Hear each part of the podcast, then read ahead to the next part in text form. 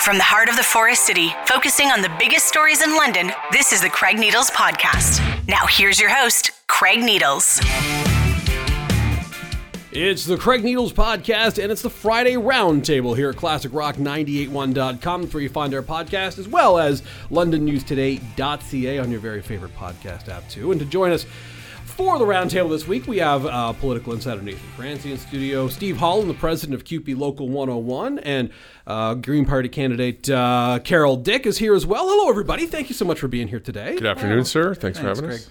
Uh, let's get uh, let's get started on the very latest in what's going on at Queen's Park, and that would be that uh, since the last time I have had a roundtable. Now, this happened at uh, at nine a.m. on a holiday Monday, but nonetheless, this is something that's happened. Steve Clark is no longer the Minister of Housing and Municipal uh, Affairs here in the province of Ontario. That job is now Paul Calandra's. Rob Flack, who is the M P P for Elgin Middlesex London, or rather, excuse me, he, uh, yeah, Elgin Middlesex London. Yeah, there we yeah. go. Uh, he is now the uh, he is now the Associate Minister of Housing. So that's interesting and neat for him. We'll talk about that in a second. But I'm wondering if Steve Clark being away from this file means that we're going to start to move on as a province here, because we've seen two polls come out that would tell you that Doug Ford is, in this moment, as unpopular as he's ever been since he's become Premier of Ontario. Of course, that doesn't necessarily matter for another three years, but right now, not going great for them. Uh, is Steve Clark being out of there going to be enough to turn the tide here, do you think? I think that, uh, first and foremost, Steve Clark um, has been a pretty positive, all-in-all housing minister from the moment they were elected in uh, twenty eighteen. The, Steve the P C's Clark's had a was. pretty great political career. Yeah, fan- absolutely fantastic. And now it's going to be remembered for...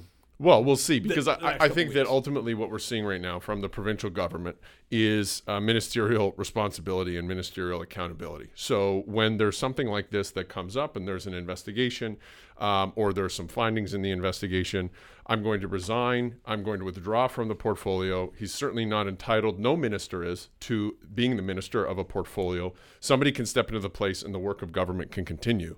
Uh, I just wish that kind of accountability happened at all levels of government, um, especially the federal one. So uh, what, the one thing I'm interested in seeing, though, is I believe Steve Clark is going to do his best, as are some of the staffers that were named in the report, to clear their name to the extent that they believe it needs to be cleared. And quite frankly, my prediction, I'll say it today, is I think Steve Clark will eventually find himself back in cabinet uh, at, a, at a future date, because it's a pretty... Yeah. Not housing, but yeah, some well, other portfolio. I think he's an exceptional exceptional minister. This is one that, um, uh, you know, there's, it's going to take some time to uh, work through, and I think he's going to to do it. Work through in terms of what he says and what his staff has said in terms of clearing their name and what their responsibility in this is. And I think that when that happens, um, we will see... Uh, where they end up back in government. But I, I think we can expect that. In terms of the Greenbelt uh, itself and this whole uh, uh, context, I mean, I understand some of the frustration with, with the Greenbelt, absolutely. Uh, I will highlight, I love to highlight this, which is true. More land was going into the Greenbelt than was taking, than being taken out of the Greenbelt from the beginning. Uh, again, the, the controversy is not about the amount of land or what the land was. Yeah, to me, I'm not really worried about what... It would have been the process, yeah, right? Yeah, that's that's what right. I'm worried about. And and who's standing to benefit here and how much are you benefiting here? That's the thing. If we want to edit what the boundaries of the Greenbelt are, that's fine with me. It's how we've done it. That, uh, well, we'll see yeah. if uh, it's still fine with a lot of people. Once we go through a process, it's formally determined what lands could be in the Greenbelt and what lands can be removed. And uh, we'll see what the we'll see what the perspective is uh, at that point. Carol, does no Steve Clark mean that this thing is uh, potentially in the rearview mirror? Um, I don't think so. Um, I think that people are still going to be talking about this for a while, and obviously they were trying to make it go away quickly by announcing it early on a Monday morning. But the fact that they're still hoping to push ahead with some of the Greenbelt developments and, you know, just say, oh, we're going to change the process and then this is how we're going to do it. There's still going to be a lot of people against it. And that's across the board. That's across parties, because knocking on doors, um, I, I collected a lot of signatures to try to work against some of the highways that were happening in the Greenbelt areas. And even um, those who are conservatives who had voted for Doug Ford were against taking away land from the Greenbelt. So um, I think this is still going to be an issue. And I, I think the only way this is really going to become more in the rearview mirror is what's coming up. And that's going to be dealing with teacher contracts and things like that. And that's going right. to be the thing that's going to start overshadowing all this Greenbelt issue, especially if kids aren't going to school. So. And that one's fascinating to me. And I, I, I tweeted this, and we might get to this in a minute, but um, O S S T F just going ahead, and they they, they have uh, sort of a rough agreement here with how this process is going to go with the Education Ministry. Uh, I think O S S T F was smart enough to realize that uh, they don't have the same type of leverage in a strike situation that E T F O is going to. Because if O S S T F goes on strike, a bunch of fourteen-year-olds are at home watching The Price is Right. if if E T F O goes on strike, we're having a different conversation about what that means for people in this province. Uh, Greenbelt, Steve. Uh, so we've got some changes as far as who the minister is. We've got some negative uh, negative polling data for Doug Ford. Just, it's a couple polls. We'll see how long it lasts. But how, how do you think this moves forward then? Uh, for me, I think that definitely this is not done. I think that this tarnishes things. The other aspect, and, and no one's really talked a lot about it, we kind of touched on it there with regards to potential strikes. But typically, Doug Ford, you know, creates a big stir in one area and then all of a sudden slides something else in in another area. And maybe I'm being unfair saying Doug Ford, but again, he's the leader of that, you know, party, and, and I feel that he's the, the one that ultimately runs things. So my worry is is that what else is he going to try to slide in in the back door that we're all going to miss because we all got our arms up in air about something else. So that is always my worry with the Conservatives as into how they act. Uh, I think that Steve Clark, you know, yes, I agree that he probably will get in somewhere else, but my worry is is that, you know, for someone that has had a very exemplary career, I worry that this will definitely taint his legacy and, and, and make him to be someone that he's not, because ultimately I, I still feel, and, and maybe I'm right, wrong, or indifferent, but he's a scapegoat in this, and that there's, you know, there's other people that are way higher up the, the lead that kind of pushed on this and tried to, you know, gain, you know, favors for, you know, the developers in other areas. And, uh, you know, I don't think that Steve Clark was the one that ran this show. So it, it's a real shame. Well, and, and for Steve Clark, and I think for a lot of other people, uh, what does the R C M P get out of this is going to be the big question, because, you know, there were obviously some pretty big problems for the McGuinty government during the whole gas plant thing. But when I, I think McGuinty kind of realized the writing was on the wall uh, was when the criminal charges started flying around. And at one mm-hmm. point, Dalton McGuinty's former chief of staff, David Livingston, went to jail. Mm-hmm. So I don't know if anyone's going to jail here. But that would be, I think, potentially a tipping point for some of the people who were involved in this, if well, that happens. And I don't know if it will, but the R C M P is investigating. Uh, yeah, and the R C M P can investigate. And I, quite frankly, don't think it's going to go anywhere. But, I mean, I'll reserve comment uh, until we could see what how the defendants, I suppose, are going to defend themselves if there's any investigation or or case that, that ends up with this. But, look, fundamentally, the, the, the issue here is that we are bringing as many people into the province of Ontario now as we were into the country of Canada four and five years ago yes. in its entirety. And we do not have enough places for those people to live and go. We have the land, we have the space, we have the opportunity and ability and talent and skills to build that and get it done in a relatively, you know, quick manner. We certainly had the conditions for that type of development over the last decade that are a lot less um, that were a lot, it's a lot tougher to do so nowadays, especially with interest rates. But nonetheless, we have to figure out a place for them to live.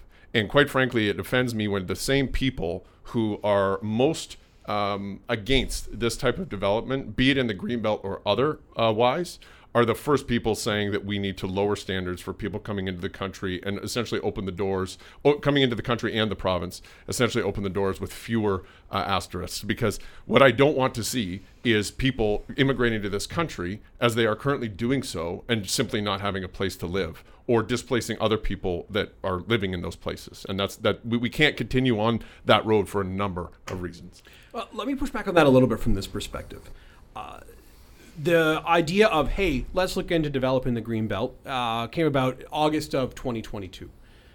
We didn't start getting, getting some of those immigration projections from the federal government saying what, you know, th- this is the number of people we think we're going to be letting into Canada until after that. Mm-hmm. So I don't think that the Premier's defense of, hey, a whole lot of people are coming into Ontario, and we've got to really uh, ramp up the housing targets that we already made with our very own housing task force that I appointed everyone to. We've got to ramp up the targets beyond that. I, I don't know if that necessarily fits with me as far as the timing of when we decided to do what we did with the Greenbelt. So I that's the, and again, I've got no problem with altering the boundaries of the Greenbelt to a certain extent with a with a certain thorough process and things along those lines. It's not, of course, what has happened here. Even the Premier himself would say that. So I, I come back to the timing here. I just don't know if what the immigration targets are, meaning, well, we have to do the Greenbelt right away. I don't know if that necessarily links up as far well, as Well, in twenty nineteen, we had about two hundred eighty thousand people come to Canada. Yes. twenty nineteen, pre-pandemic. Yes. Last year, we had about five hundred thousand, just under five hundred thousand. So it's not about projections. It's about understanding yeah. what is already happening and ensuring that those people are there. Now, the province cannot make their projections until the federal government makes their projections. Right. And the federal government has certainly not been um, great on this file. You Agreed. have banks like C I B C who are some of the, you know, and again, I'm not defending the big banks, but I will say their projections are pretty good. And what they're saying is that there are, not only do we have these immigration numbers higher than they've ever been to the province of Ontario and Canada. By the way, there's more people coming to Ontario than any other jurisdiction in North America, including yes. Florida, including Texas. Not only do we have those high numbers, but we are underestimating the number of uh, people in Canada by about one million. These are people with expired visas, with, um, you know, there's a number of, of things that we can we could talk about that way. But for the banks and for C I B C and the people that actually move the money and under, uh, understand that, there, these numbers, we have four, we just crossed forty million officially in, in our population, and they're saying we're undercounting that by about two and a half percent or two percent, whatever it is, mm-hmm. um, for a number of people here. So at the end of the day, we have to figure out a place to build. We have not been building. We've not been taking yes. advantage of low interest rates. We've not been taking advantage of an environment that would be conducive to do this. And now we're suffering the consequences. And um, frankly, moving to the federal space, this is why we're seeing uh, federal numbers, uh, or a big yeah. reason why we're seeing federal numbers yeah. move the way they are. Yeah. And, and this yeah. is something that's on everybody, I think, as far as levels of government yeah. goes. Well, I just want to say that I, I do keep hearing this argument that keeps, you know, talking about the immigration. And I just think that's a way to take away from the dodgy dealings that happen in the Greenbelt. It's just a way to deflect. Yeah, we need more housing. Yes, there are more immigrants coming and they need houses. But that's not addressing the issue that made this such a huge story. And that was dodgy dealings to get people money. Also, a lot of the houses they looked into that they're building in that area were million plus dollar houses with three door garages. That is not solving any kind of a housing crisis. If we really want to deal with some of our housing problems, we need to be looking into our cities. We have lots of empty houses that are sitting here. We have major problems with Airbnbs that are, you know, a lot of people just buying up multiple houses in new developments, and then they're just sitting there as Airbnbs when they should be for new families. And of course, it's jacking up all the prices as well. So, you know, to keep talking about immigration, that's just a way to say, oh, but don't look at what we just did over here that was, you know, basically illegal. Well, it, it we'll, we'll have to see if it's illegal. I certainly wasn't in the provincial government doing that, but I can say that the immigration numbers are still relevant. Yeah, and, sure. uh, you know, I want as many Canadians as possible, be they people being born here and immigrating here. I've got, you know, kids that I'm coaching in the football team that have got their Uh, work, you know, whatever their situations are, and I'm going, hey, what's our calendar path to get you a citizenship? How long is it going to take? What do we have to do? You know, this is what we want. We want more Canadians, absolutely, but we need to create those conditions to make them have a positive experience, not just them, but everybody right. that is here. And it's, you know, quite frankly, the same people that are, you know, have a problem with Greenbelt development, especially on lands that, you know, in many cases by part of, and we will see, frankly, in a new yeah. process, we will see what the new process uh, uh, comes to, what comes to fruition in the new process. But I do believe a large amount of that land, a large amount of the same land that was going to be taken out in this proposal is going to meet those standards. And the same people that have a problem with uh, developing on those places of land are the same ones saying, not only should we not expand our urban growth boundaries in municipalities, we shouldn't be developing on p- pieces of land. How many times have I brought up one eighty-three King Street, right across from the old safe yep. injection site there? For ten years, it sat empty, yep. and b- because the council ten years ago decided not to do anything. We, you know, east of Crumlin Road, we're not. It's not in the growth boundary. You know, west of West Elborn, but You you can't build west of West Elborn, but you can build in Komoka on the outsides of city London. It it just makes no sense. So I drove through Ilderton a couple weeks ago. They have a couple of big subdivisions going up in Ilderton. what's the difference between doing that and doing it within the city of London? Right. As it, far as environmental impact. Right. There, there isn't one. But here's the thing, and, and, and Carol's, and I agree with Carol from this perspective. There's two different questions here. One is the way that the lands that we decided to develop in the Greenbelt, was that done in a proper manner, and should that be revisited? Uh, no, it was not done in a proper manner. Yes, it should be revisited. We should have a, a, a better process that, you know, quite frankly, doesn't include envelopes being delivered to staffers. And again, there's no money in the envelopes, I want to be clear, as far as the Auditor General is concerned, but still envelopes from uh, developers to staffers saying, hey, here's the lands that we think are great.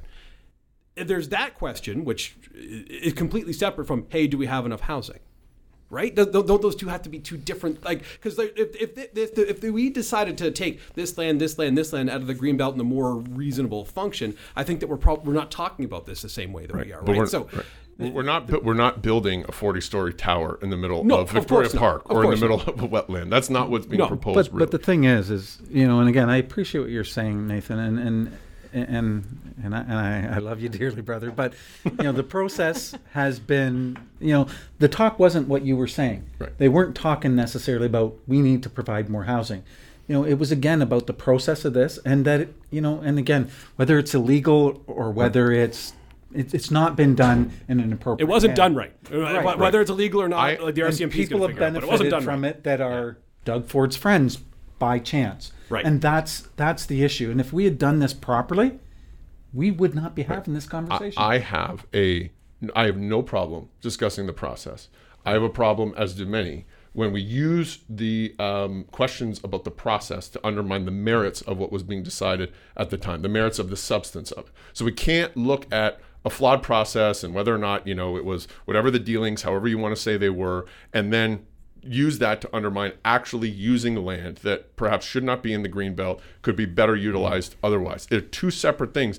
If they're two separate things, then they're two separate things. And then we but, can't but, kind of use them to undermine But, but the reality the is, other. you know as well as I do, in politics, yeah, they do. Like, they're overlapping. And right. that's the problem is, is that because they overlap, now you have tarnished the original goal that what it should have been about with the fact that someone has benefited in an unjust way.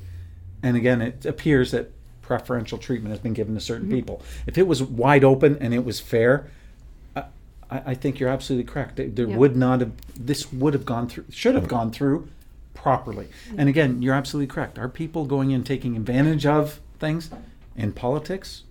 Absolutely, they always do. Right. So let's just, you know, bring it back to the substance of the conversation. And we can discuss the Greenbelt, or we can discuss the merits of why we need to do things like this while separating it from the process. And again, like I said at the beginning, and I hope we all agree, the people that have been named by the Auditor General or yep. beyond, we will see what they do. I'm very happy that um, former Minister Clark has resigned to allow himself to go through this process, not carry along the Ministry of Housing with him, and then we will see what happens uh, after that. Why do you think the Premier and Minister Clark were defined on Wednesday and Thursday after the ethics report came out? So that was the second report saying that, hey, something went wrong here. And then Monday, Steve Clark says, you know what, I'm going to go. What do you think changed in that, you know, four-day time? Between the, the time frame? Yeah. Well, I think... It, Quite frankly, what I could tell you is that the business of government in terms of understanding, I mean, it's not just about deciding to resign. It's right. all about, deci- it's also about deciding who's going to replace that person. It's also about, you know, essentially conducting the business of government in a responsible manner. I think that, you know, for example, if we would have had a resignation from the Ministry of Trans or Minister of Transportation in the winter of the federal and the federal government, yes, um, while we had the debacle at our airports, I would not have minded if it had taken six or seven days for that to happen, as long as it would have happened. But there was no accountability at all. So it's it's. How about I'm happy- the Minister of Heritage for Bill C eighteen? Maybe we can get. Hey, although he's already out of there. Hey, yeah. I, I, I'm I'm I'm going to run out of fingers if we go if we go through this, uh, Craig. But that that's the point. The fact that it happened in four days, obviously the be- the government's going to use beneficial timing, and God bless them. Why wouldn't they uh, uh, to do it on, on a Monday? But we're going to be now we have new ministers in there with a new mandate, and they're going to be conducting. Now we'll, we'll be able to judge them, and that's the, the beauty of a democracy. We'll be able to to judge them during the process and after the fact. But uh, you know, the fact that it took a few days, I, I, I don't really mind. So last thing on this, then we'll move on to uh, some federal polling stuff that I wanted to take a look at. Uh, I, I look at the housing conversation here that we're having provincially, and, and absolutely, we, we, we definitely need to be doing more housing. Now, we've seen some mayors uh, come out and say, hey, no, we can we can handle this without the Greenbelt. We can handle our housing targets without doing anything within the Greenbelt. And I'm wondering if that thought process is going to wind up carrying the day here. Do we think that the lands that are currently being identified as spots where we're going to see development in the Greenbelt, do we think that there's actually going to be homes built there, or do you think that this whole mess is going to derail the entire thought process? Uh, I think that there will, um, I think during the process, um, or sorry, after the process is done, that Paul Calandra articulated, the new minister, articulated, I believe it was yesterday or maybe the day before, I believe that we will see development on parts of those lands in a responsible way. And again, we're not talking about building a, a strip mall in the middle of, uh, you know, right beside a, a beautiful river, or right. chopping down a ton of trees. We're talking about lands adjacent to the Greenbelt or on the edges that would make more sense for other purposes. I absolutely think that's the case. But to your point, Craig, we have mayors and councillors saying that, well, we don't need the Greenbelt to do this. Okay, great. Well, prove it. Here Let's in the city of London. Do it in town. Right. The same people that, that are having problems. And again, not everybody, of course, but a lot of, you know, t- people that would hold themselves in high uh, political esteem. These are the same people criticizing the Greenbelt development. And they're the ones that also said, no, we can't build around Victoria Park. We can't build at no. one eighty-three King Street. We can't build... Uh, between London and Komoka. We can't build, right. you know, east of Crumlin Road. We can't build south. So it's like, what is it? The land that we're standing on right now in downtown London, this used to be great, you know, uh, agriculture land. I mean, we need to, either we can, you know, have the people that we're going to have here and welcome as many Ontarians and Canadians as possible and provide homes and services for them, or we don't. But we have to make a decision. It can't be one or the other. Yeah, so, I mean... I'm just curious, first of all, for the Greenbelt issues, whether, um, seeing as this all started to happen in October twenty twenty-two, which is fast, if you mm-hmm. consider what are the environmental impact assessments, what happened with that? How did they decide which lands were going to replace those ones? Obviously, they're trying to do some kind of biodiversity offsets. From what I know from biodiversity offsets, because I've done a lot of work in them, they fail. Usually they do not work. They don't bring in the same quality of land. So I just want to know what kind of land it is. And even if it's on the fringe, that's going to create new border effects into the next area.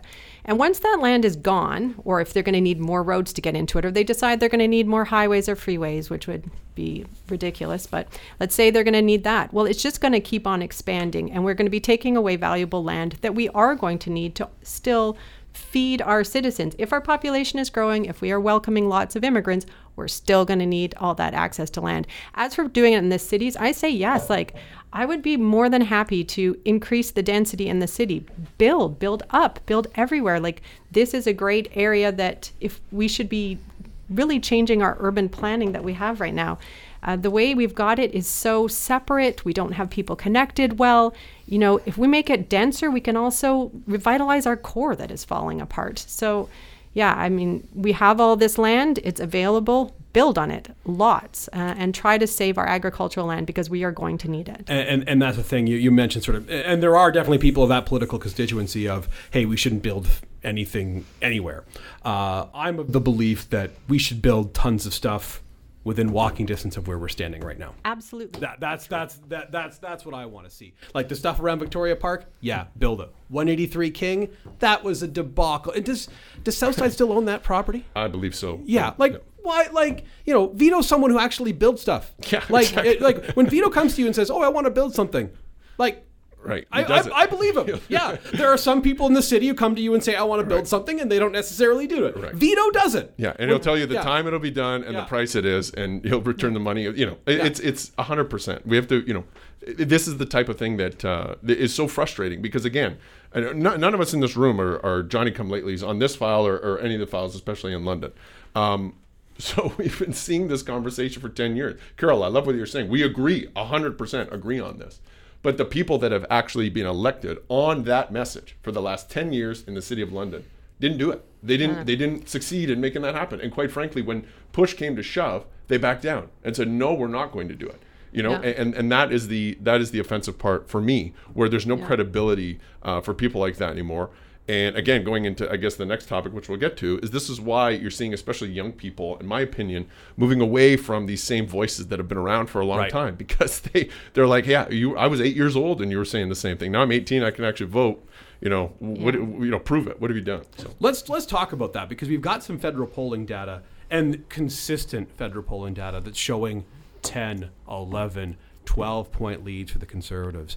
And not only that, but when you break it down, like voters born nineteen ninety-five and later, the Conservatives are winning in that. And the Liberals, in a lot of cases, are running third there. It's going Conservative, New Democrat, Liberal.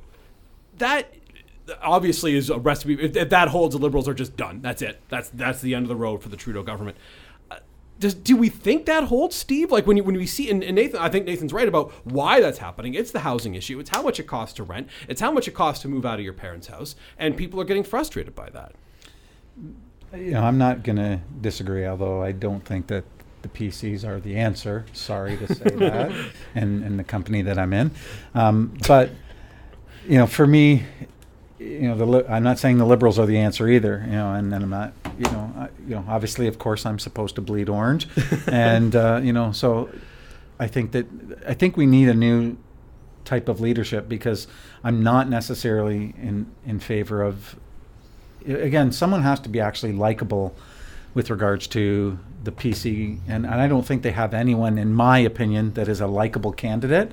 Um, I, I just I, I can't support that individual. He just isn't likable in, in, in my terms. Mm.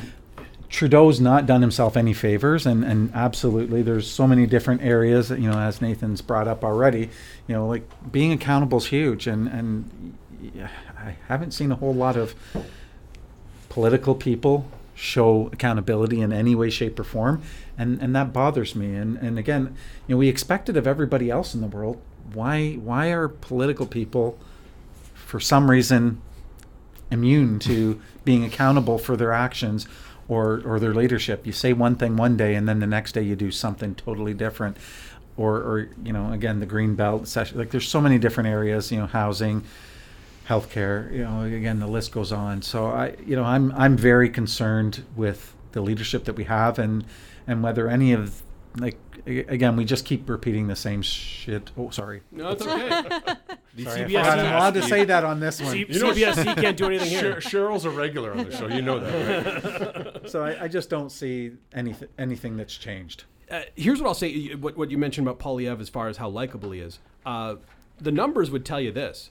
He's in the black as far as net likables for the first time since he's become Conservative Party leader. Yeah, I know. Uh, again, that's just a recent thing. Who knows yeah. whether it's the case in the, I suspect, fall of twenty twenty-five, the next time we do this. Like, I don't, I would be surprised if we did it much earlier. You think earlier than that? I think it's going to be earlier. I agree. I, I absolutely think it's going to be earlier. The thing is, there is no way that Trudeau can run again. Impossible. Absolutely impossible. I mean, they will lose. So they're going to have to get somebody else. So how are they going to do this and switch it? But honestly, who this is just what, you know, talking politics all summer with my family. The way I feel is that whoever runs next for the Liberals is a sacrifice. The Liberals are not winning again. A Kim Campbell type of situation. Exactly. That's how I c- called it. Kim Campbell just thrown under the bus. And um, they know that that's going to happen, because the way it's worked when there was the Kim Campbell situation, or, you know, the last time when Harper two thousand fifteen and Trudeau came to power and was a huge wash, it's only because people got so fed up, they flipped. And it wasn't necessarily the party that they supported. They were just so sick and tired of what was there. Yeah. So I will yeah. say this. There was a time when people thought that Kathleen Wynne was going to be a Kim Campbell situation.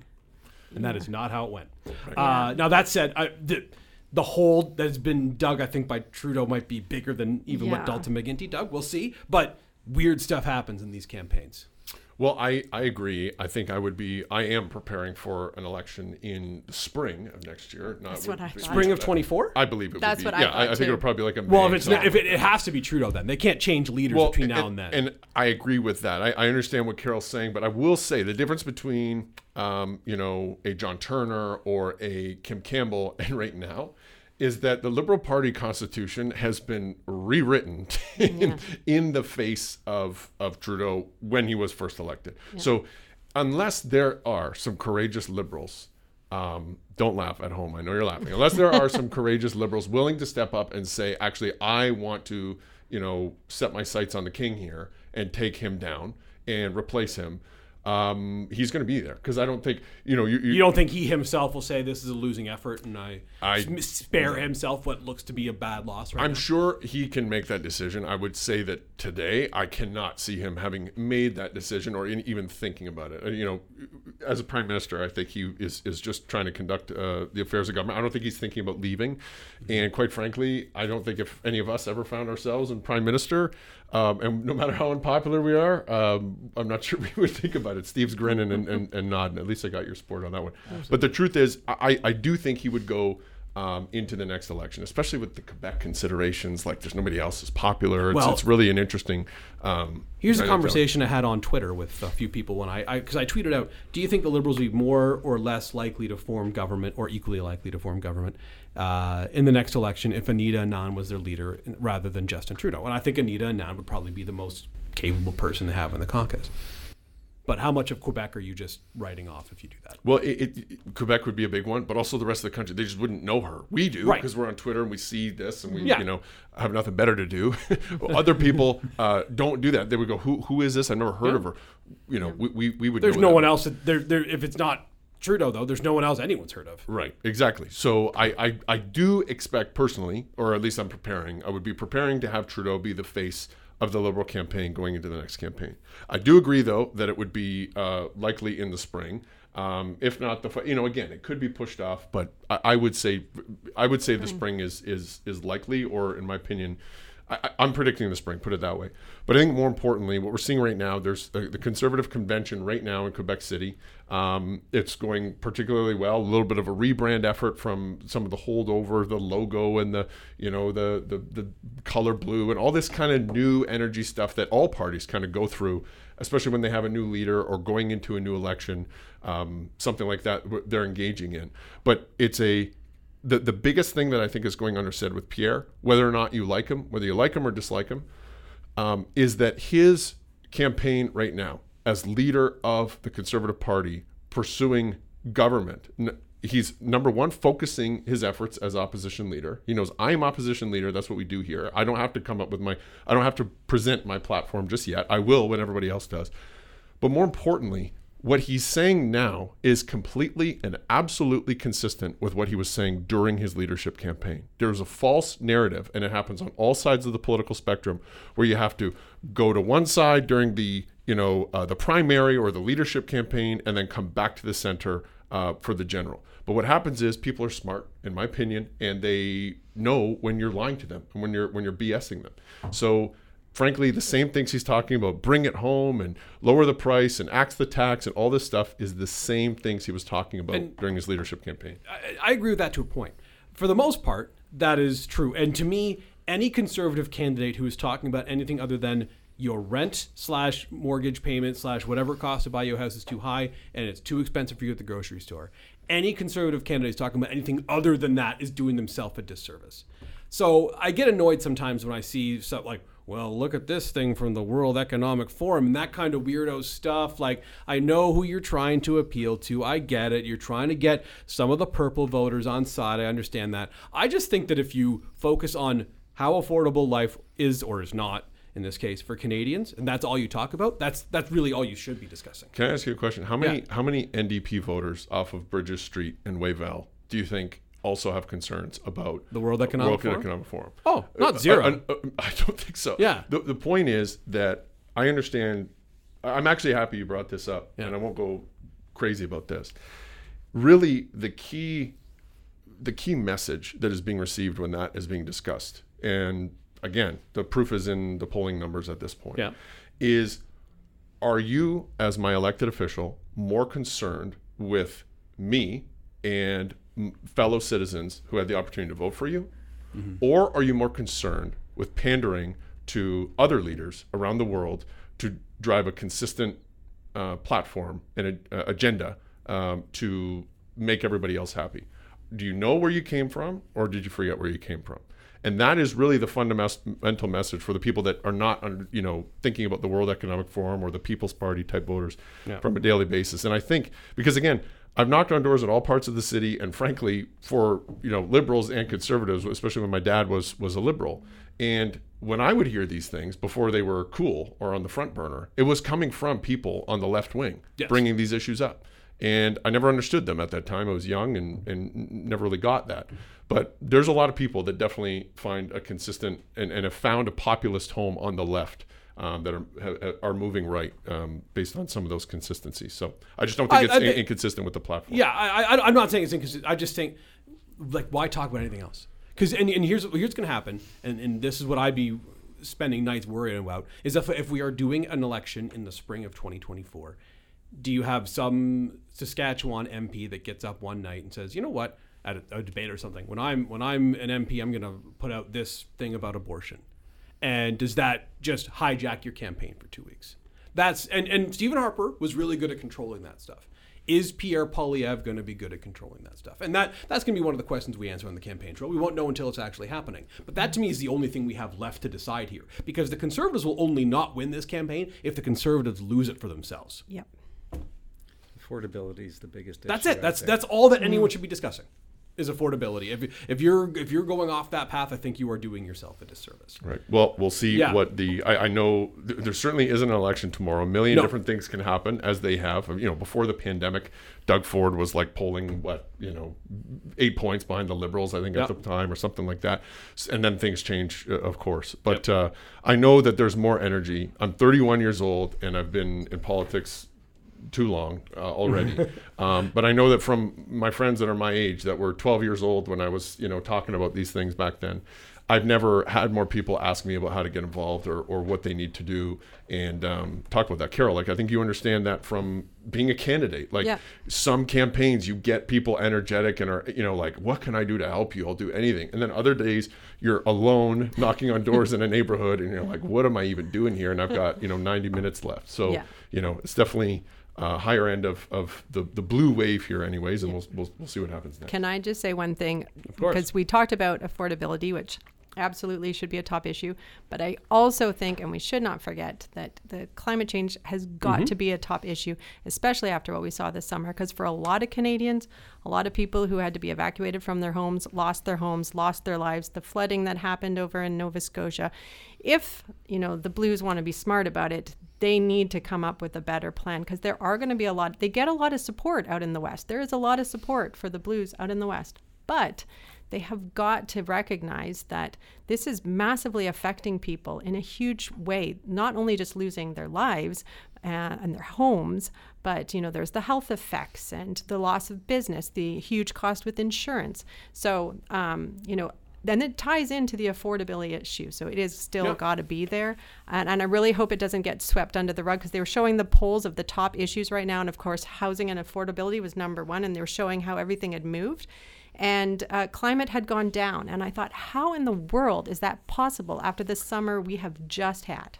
I, I, I, I understand it, though, from the perspective of, you know, groceries are expensive. And rent's expensive, yeah. and you can't buy. Like I, I, I get why that is. That overwhelms everything else. I do. But, but you know what? And I would say, Carol, that, you know, again, being a uh, former candidate and perhaps your mm. future candidate yourself, um, I think you're going to be going to the doors if you are a candidate next time, and I think you're going to have people talk to you. The same people have said to you before, Carol, I love you. I'm going to vote Liberal this time. You know, I just can't vote for your party. I need to give it uh, for my party. Those same people. I think there's, in other words, there's going to be a huge opportunity for the Green Party moving yeah. forward, because there's going to be people that are going to, again, at the ballot box, hold their the hold their uh, M P accountable. Right. Said, I've given you my vote, twenty fifteen. Um, twenty nineteen, twenty nineteen, twenty twenty-one, and what have you done? You've been there. You can complain about the Conservatives, absolutely, yeah. but there's a contrast in approach, obviously, mm-hmm. with um, the climate change there. You know, for example, one place where we will differ, of course, is on fundamentally uh, developing uh, the oil sands um, in Canada, of course. Right.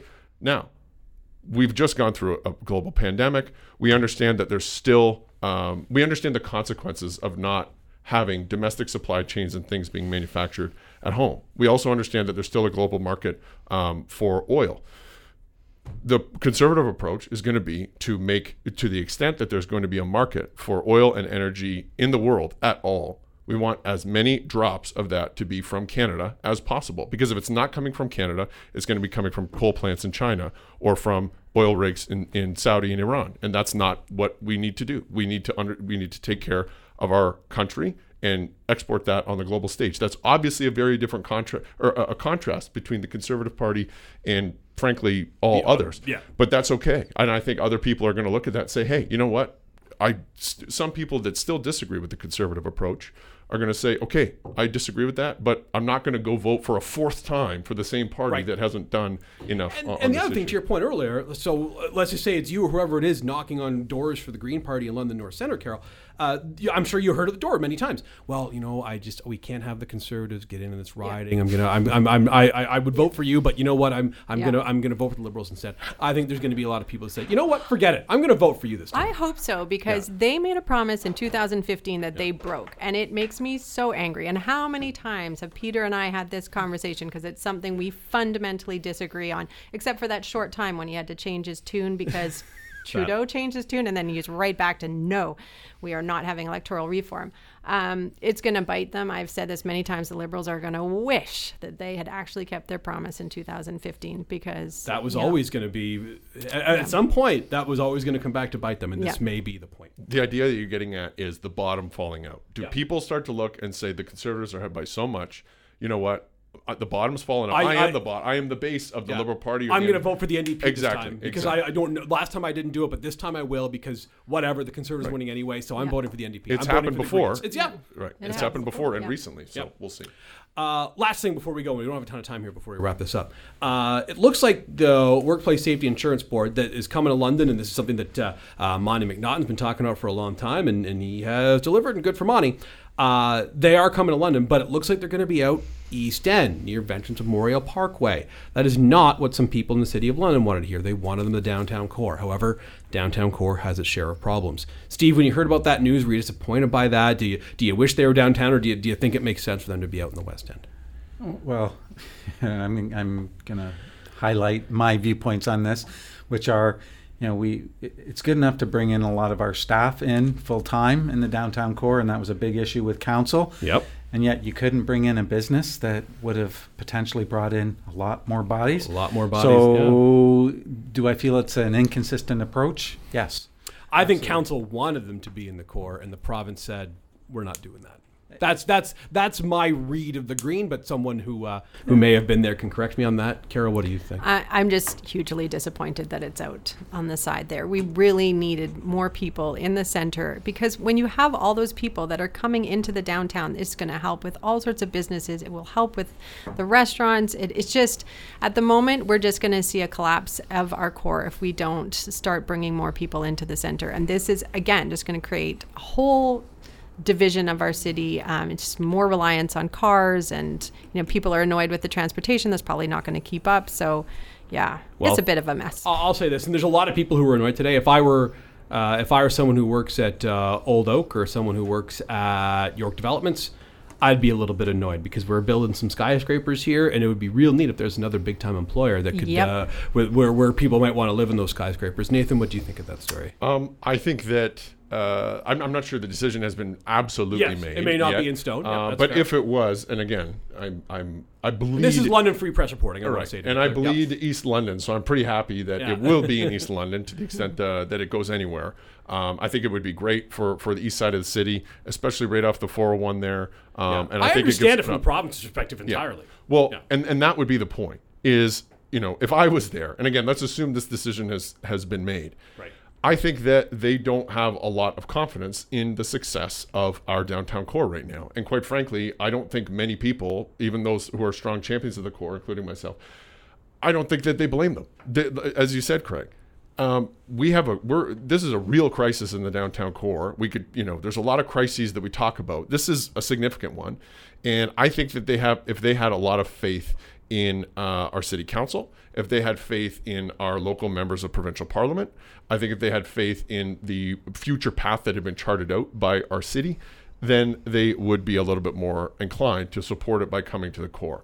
Um, but evidently they don't, or if, if this is the case that it's going to go to the old three M building in the east uh, side, or the newer three M building, um, then I don't think that they have that confidence. And I frankly don't blame them. We talk about so often, forever, government does not create jobs, it creates the conditions for jobs. Well, government's not creating the conditions for jobs when you have a lot of safety issues and a lot of, um, you know, frankly, uncertainty and, you know, a lot of these things that we're seeing in the downtown. It's not just, you know, trying to bring new businesses to the core. It's also about, as you say, Steve, apprehensions, rightful apprehensions from people that already work in the downtown core saying, I could do my job from home. I don't want to go downtown and pay X number of dollars for parking and get accosted by somebody on the side of the road. I could do it from home. And by the way, if I don't do it here, I'll go work for another company that'll pay me five bucks an hour more. And, um, you know, I can do that. So, you know, I think that this should be, you know, how many more wake up calls do we need in London about our downtown core? This is absolutely something um, um, that, that that should really raise some eyebrows. Yeah. And, and so, to, to Steve's point, um, when we have a situation where the Downtown Business Association is writing letters saying, hey, we want to bring back a few dozen planning employees because of our restaurants and we need them for our restaurants, which, like, let's be honest here, that's not like, you know, a lot of people bring their lunch from home.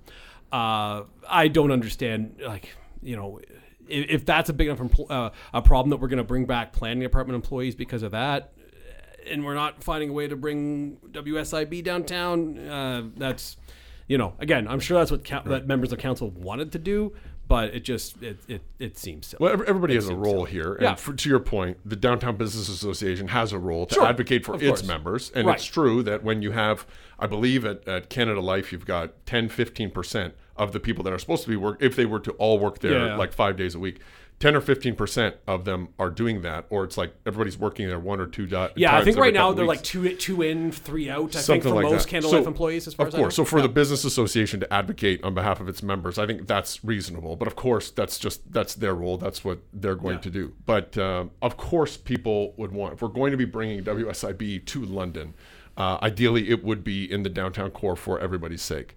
We don't have the conditions for that type of position right now, and W S I B, Uh, if they're making the choice to go to that uh, building, are making the ch- the yep. choice with both eyes wide open. And to be and fair clear, enough. I'm sure a lot of those W S I B employees, part of their jobs will be to drive to Windsor or to Kitchener or to wherever in a day.